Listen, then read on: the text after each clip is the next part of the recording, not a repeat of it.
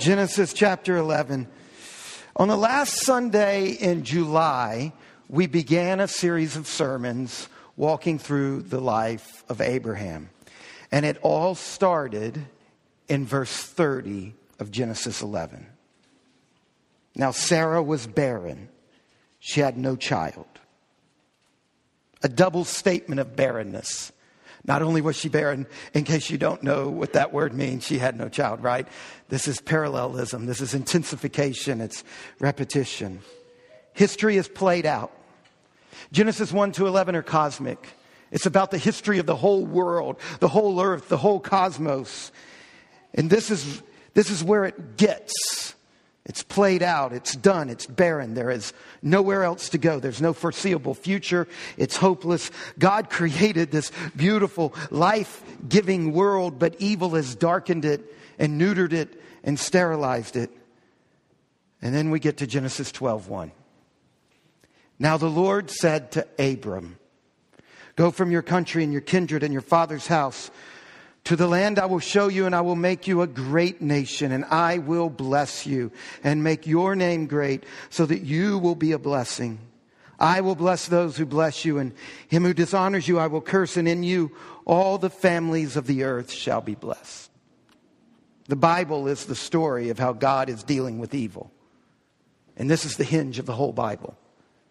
The great creator of the universe whose voice is so powerful and authoritative that he called stars and planets and worlds and microbes into existence, that same voice is once again called out.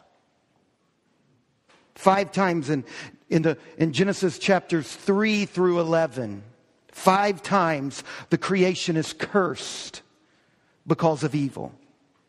And five times in Genesis chapters 1, chapter 12, verses 1 to 3, five times God blesses. In calling Abraham, God is at work to reverse the curse of evil. God is at work to conquer evil, to judge it, and to absolutely undo it. God's work in and through Abraham renews the vision that God set out in Genesis chapters 1 and 2 when he was creating. Adam was given the Garden of Eden in Genesis 2. Abraham is promised the land of Canaan in Genesis 12. God told Adam to be fruitful and multiply. Abraham is promised descendants as numerous as the stars in the heavens. God walked with Adam in Eden. God told Abraham once again, walk with me.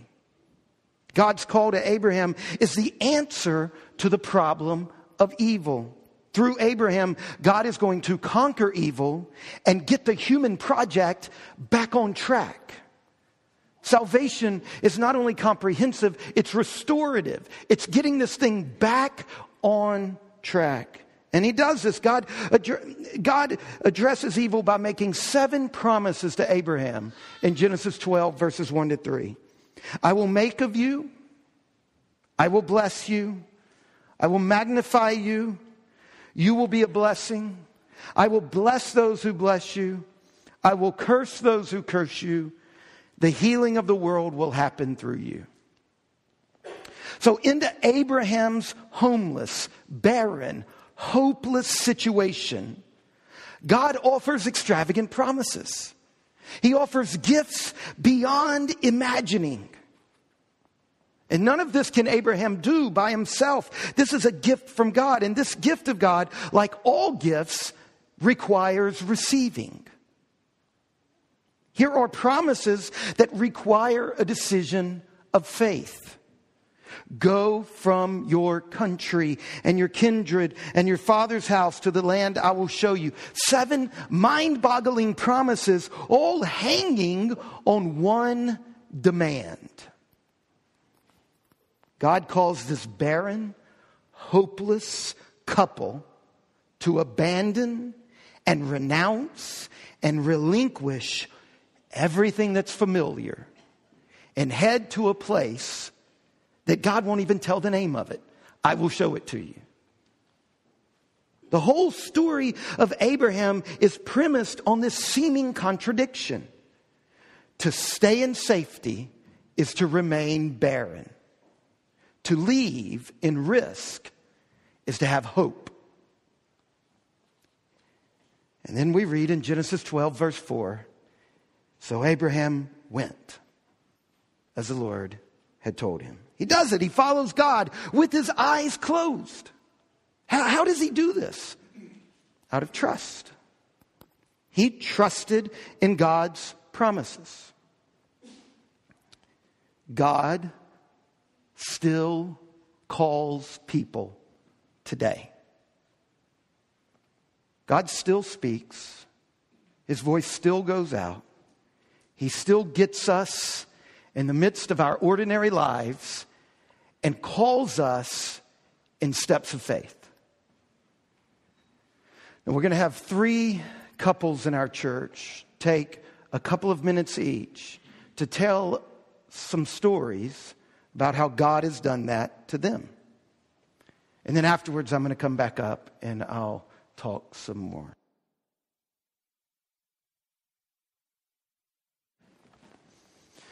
So, our church exists for the glory of God.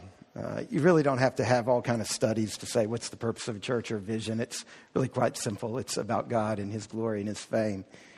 And existing for the glory of God always means existing for the good of a community. When Paul wrote letters to Christians in the New Testament, it was always in two realities who they were in Christ and who they were in place. This is my Father's world. To be for God's glory is always to be for the good of a community. So we pray every Sunday in this church that God's kingdom would come and his will would be done on earth, which for us means in this community, in this valley. Our prayer is that this community, this valley, will reflect the reign of King Jesus. That our city, our valley, will go to new heights of flourishing and wholeness.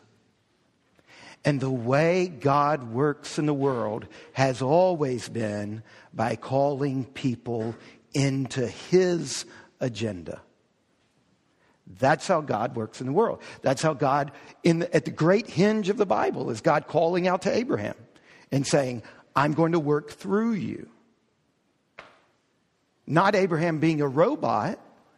Abraham still had to receive the gift of God's call and respond in faithful obedience. Now, we, we really don't know how Abraham heard God's call. Sometimes in the Bible it tells us how God speaks and calls people, and sometimes it just says he did, which is generic for he did it in some way, but he didn't tell us which way. But we do know why God called Abraham. Like the psalm said, he called Abraham to bless him so that he would be a blessing. So that by blessing Abraham, Abraham would then offer that blessing to others. Blessed to be a blessing. Now, Joseph, God called Joseph through a dream. God still speaks through dreams. He does. God's not intimidated by invading. You know, if you believe He called the stars and planets into existence, He can work in your dreams. I've got, Janelle has quite a remarkable story of a very specific way that God spoke to her in a dream that um, is just a remarkable thing. A friend of mine, he's from South Africa, he's a Pentecostal. He says, Aubrey, you guys, people like you, when you need to hear from God, you read the Bible. Me, I take a nap. and he would. I would be talking to Nelson. He's like, man, I, I, need to know what God wants. I'll see you later. I'm going home. I'm going to take a, a nap. It's just. if you fast forward the story a little more, there's Moses. I'm convinced that the way God called Moses was through a burden. Moses was broken for his people, the Israelites who were slaves to the Egyptians. And he was so burdened, he rushed forward and killed an Egyptian. 40 years later, uh, there's a flaming bush and God speaks to him, but that's not his call. His call was the burden that he didn't quite know how to interpret 40 years prior. One of the primary ways that God calls people is through a deep burden. I heard some of that in Paula's language. Paula is burdened for people to know community. She's burdened for people to experience the life of the Spirit in the midst of a worshiping, caring, loving, nurturing community. And that burden was a, is a call on Paula's life. David You know how God called David? Somebody else walked up to David and said, This is what God wants you to do. God still works that way. God still speaks to us through others. A whole big section of the Bible is called the wisdom literature. And what it says over and over and over is that God's voice is heard in wisdom. So here's my theory of listening for God's voice. Pursue wisdom, stay open to the prophetic. Get a yellow pad, write down pros and cons. What would be wise? And normally that's where God is. But God can also do irrational things, like say, Abraham, leave everything and go somewhere you don't know what to do. Or Joseph, I know you're the runt, but you are going to rule over. You're going to be a leader. That call on Joseph was at 16 years old, by the way. And it wasn't until he was 30 that it actually came true. David was anointed and called to his vocation and his job also when he was 16. Also, it wasn't 30. The call doesn't always equal the time. Moses was called when he was 40. It wasn't until he was 80 that he got to, got to actually do it. The passage we heard read from the book of Acts, how did the call of God occur there? The, wor- the church was worshiping, praying, and fasting, and God said, it doesn't tell us how God said, but some way the community knew that God was saying, and it could have been uh, audible, it could have been dreams, it could have been burdens, it could have been any of these ways that we see in Bible. It doesn't always say the way, here it doesn't. It just says the community was in a season of prayer and fasting, and God said, give me Barnabas and Saul the two leaders of their community. And you, as a community, let them go. Can you imagine letting go of Paul, who wrote two thirds of the New Testament? Can you imagine the kind of faith it took for that community to lay hands on him and to send him out? Wouldn't you have wanted to keep the one inspired to write two thirds of the New Testament? Wouldn't you want him to be the one talking instead of me? Well, or CJ, you know. If you're familiar with Dietrich Bonhoeffer, um, so funny. About two, uh, about a month ago, I was reading this really nerdy New Testament book, and um, I'm reading the footnotes because I just I like footnotes and things like that. These were endnotes, the worst, where you have to turn to the back. You can't even see them at the bottom.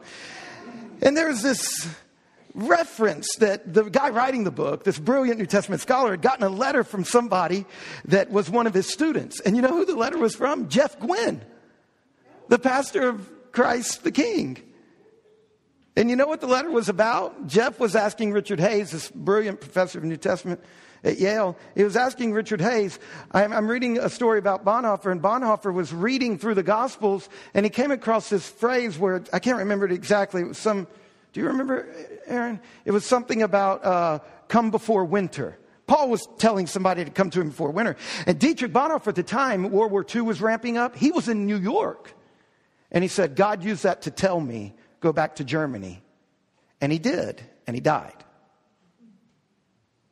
But he, but Bonhoeffer knew that that was the voice of God. Uh, I'm, I'm, quickly becoming a fan of this French uh, philosopher by the name of Jean-Louis Chrétien. And um, I was reading, he's, he's, this, he's a phenomenologist, which is a type of philosophy. And uh, I was reading this book this past week by him where he's talking about how God speaks through Scripture to us. And uh, he says, Can you imagine children playing with conches? Con- you know, um, you know, piggy, remember? Oh, let's go, okay. The conch, not like that though. Um, and they put their ears to it where they hear or they think they hear the sound of the ocean. He said, And we who have the the words of Scripture, which are conscious, where an everlasting voice doesn't speak to us, we imagine, but really, really does. God speaks to us. When we turn to Scripture, He speaks to us in all sorts of ways. Sometimes it's a feeling when your heart is tuned right. That's the key to the prayer and fasting thing is it's, it's turning the satellite dish of your heart toward God so that you can actually hear the God who is speaking. Listen again to these final words of Jesus to his followers in Matthew 28. I read them just a few minutes ago. Matthew 28, verse 16. Go therefore and make disciples of all nations, baptizing them in the name of the Father and the Son and the Holy Spirit, teaching them to observe all that I have commanded you. And behold, I am with you always to the end of the age. Now, in that very famous passage, there's only one command. There's only, in Greek, one imperative. make disciples. That's the command. Everything else is participles that serve the main verb. When do we make disciples? As we go with the gospel. How do we make disciples? By baptizing and teaching. That's our method. But, and this is crucial for our understanding. Matthew, who recorded Jesus' final command, and the people who were reading Matthew's record of, of this event, they understood baptizing and teaching as things churches do. Only hyper individualistic Americans read the Great Commission and think it's talking to individuals. And so when we turn to the book of Acts, we have the historical record of how the earliest recipients of the Great Commission understood and lived out this command. And when you read the book, it's quite simple. They go from city to city planting churches that planted churches. That's how they understood and obeyed Jesus' Great Commission. Christians would find their way to the largest city in a region and plant churches there that would then plant churches in the region and then they move on to the next city. This is clearly the model we find throughout the New Testament. And not only throughout the New Testament, but history too shows us that strong, gospel centered, healthy, life giving, spirit filled local churches are the womb in which new Christians are conceived and birthed and nourished and cared for, and which community transformation occurs. Now, yes, there are exceptions. There's exceptions to all of life, but this is the pattern. Jesus said, I am the way and the truth and the life, and no one comes to the Father except through me. A, con- a Christian congregation, the church in a neighborhood, a parish church, has always been the primary location for getting the way of Jesus and the truth of Jesus and the life of Jesus believed and embodied in a community.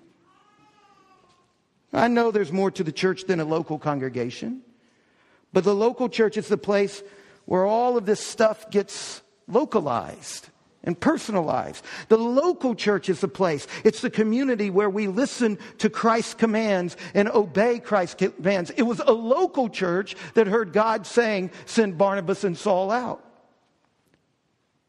All of the church letters in the New Testament to churches, only a few are to individuals. They all use that very good southern pronoun, y'all.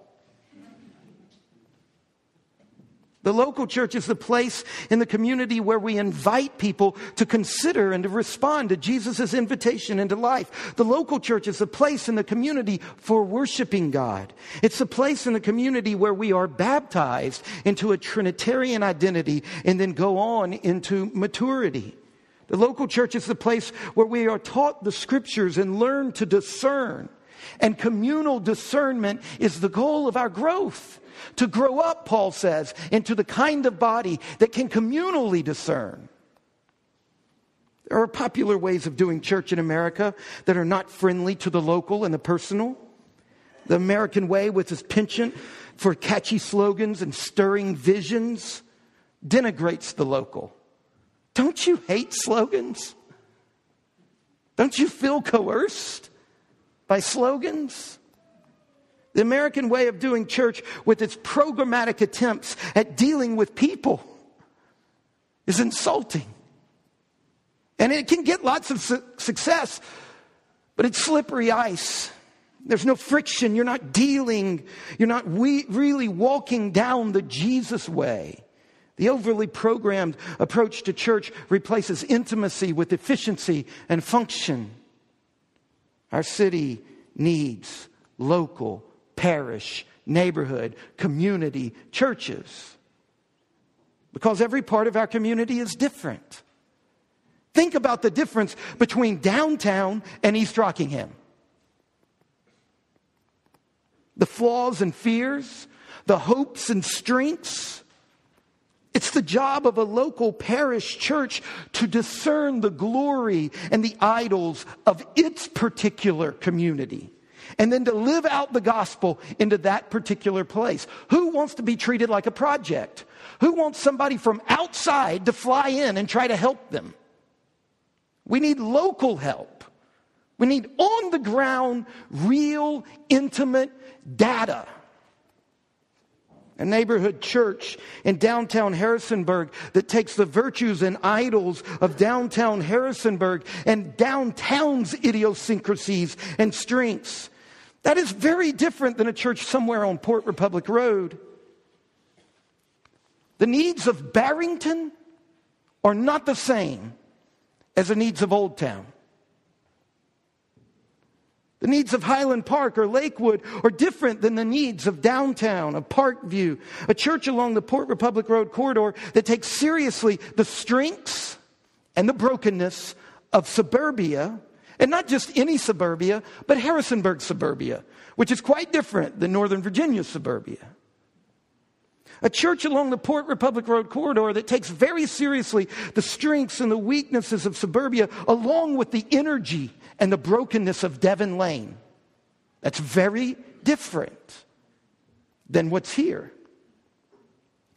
In Jesus' most famous parable, the parable of the Good Samaritan, he teaches us we actually love our neighbors when we can walk by them. When we actually see their particular needs because of proximity.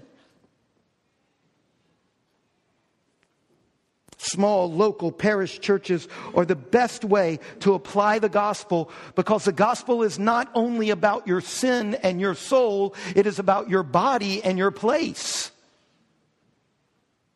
Only Platonists, only dualists separate their souls from their place. But you're a whole person. And if the gospel is about all of life, then a church has to be about all of life. We will love our neighbors when we embrace the fact that the church in your neighborhood has always been the primary location for getting the way and the truth and the life of Jesus believed and embodied. The kingdom of God is primarily local, and we must be locally focused. The Jesuit poet Gerard Manley Hopkins beautifully described our world as charged with the grandeur of God. He's got this other poem where he talks about um, it's like um, foil that's shaking, the glory of God emanates out like shook foil. In another poem, he described Christ as the one who plays in 10,000 places. Christ. It's like, can you see it? It's a child. Have, have, you ever walked down the street with a child? They can't go anywhere without hopping and running and playing. And it's like walking our dog Buster. I mean, he just gets distracted by everything. And you look over and there's something that's enthralled him. Christ plays like a child in 10,000 places. And we get to find and join Christ at play in another place in Harrisonburg, in this community, in this valley. I'm not saying that our church is the only church, it's not. But our church is our church. Our job is to do God's work here as a group. And what this city needs is for all of its churches to do that. One last thing, we heard CJ read these three astonishing verses out of Genesis 22. And next week, I'm going to preach through the whole chapter of Genesis 22. These are the great bookends of Abraham's life Genesis 12 and Genesis 22. And once again, Abraham responds in o- obedient. Obedience, faithful obedience. When we read Genesis 22, it's easy to imagine an anguished Abraham staggering toward Moriah. When, when CJ read the line about he got up and he cut the wood, I thought, I don't even know if I would have cut the wood, you know? And that's how we often imagine it as an anguished Abraham staggering toward Moriah as he leads his son to his own death. But to be honest, the passage, the Bible gives us no hint of anguish. No heated arguments with Sarah. Yahweh told you what? No teetering on the edge of faith. Abraham is every inch what Søren Kierkegaard calls the knight of faith the champion of faith, because he expects the impossible. Abraham expected resurrection. That's why he did it. Because you see, Abraham already knows resurrection. At his birth, Isaac rose from the dead womb of Sarah. Time and time again, Abraham has seen resurrection. Faith is not blind leap, it's walking in trust of God based on what we've known of God. And you know what our church knows of God?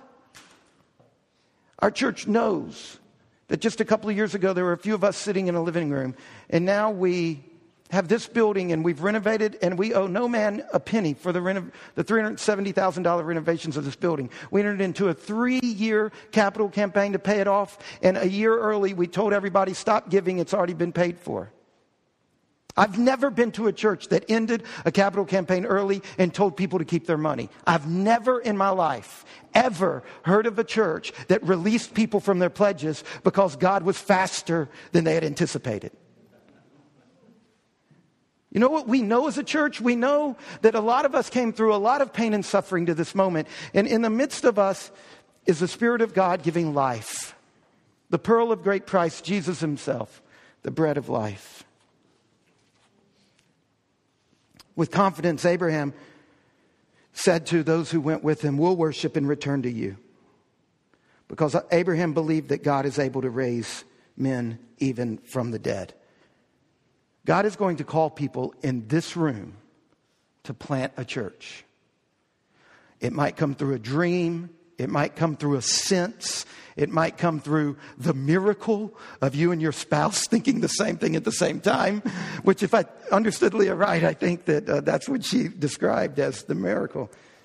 It might come through a burden. It might come through an audible voice. It might come through reading scripture and it just feels like a passage gets highlighted. Now, obviously, a lot of times what we think God has said is last night's pizza. None of us are inerrant. We have to test these things. But God is going to call some of us, and it will be a death. Don't try to whitewash it. He's going to call some of you to leave this. He's going to call some of us to say goodbye to each other. And we can step out in obedient faith because we have a God who raises the dead to life. And we're going to do this because there are 15,000 college students living over the highway, and there are thousands and thousands of families living in those suburban neighborhoods. And the way that God has always got the gospel into a place is with a local church. And we're going to do this because if any man wants to save his life, he's got to lose it. And if we want to save incarnation and hold it to ourselves, we're going to lose it. We have to say to God, like Sarah on the front of the worship guide, let it be to me as you would have it. If you see this art on front of the worship guide, it's remarkable. The reason I love it so much is most of the medieval paintings of the Annunciation, Sarah's quite holy and majestic, and she's sitting at a desk and it's all calm, and this is terrible. The look on her face, Sarah, Mary, thanks, Janelle. Mary, the look on her face is terror and fear and ecstasy and worry and pain. And in the gold foil, you can see some hint of another creature from another place. Can we say this to God? I'm your servant, Lord. Let it be according to your word. Let's pray.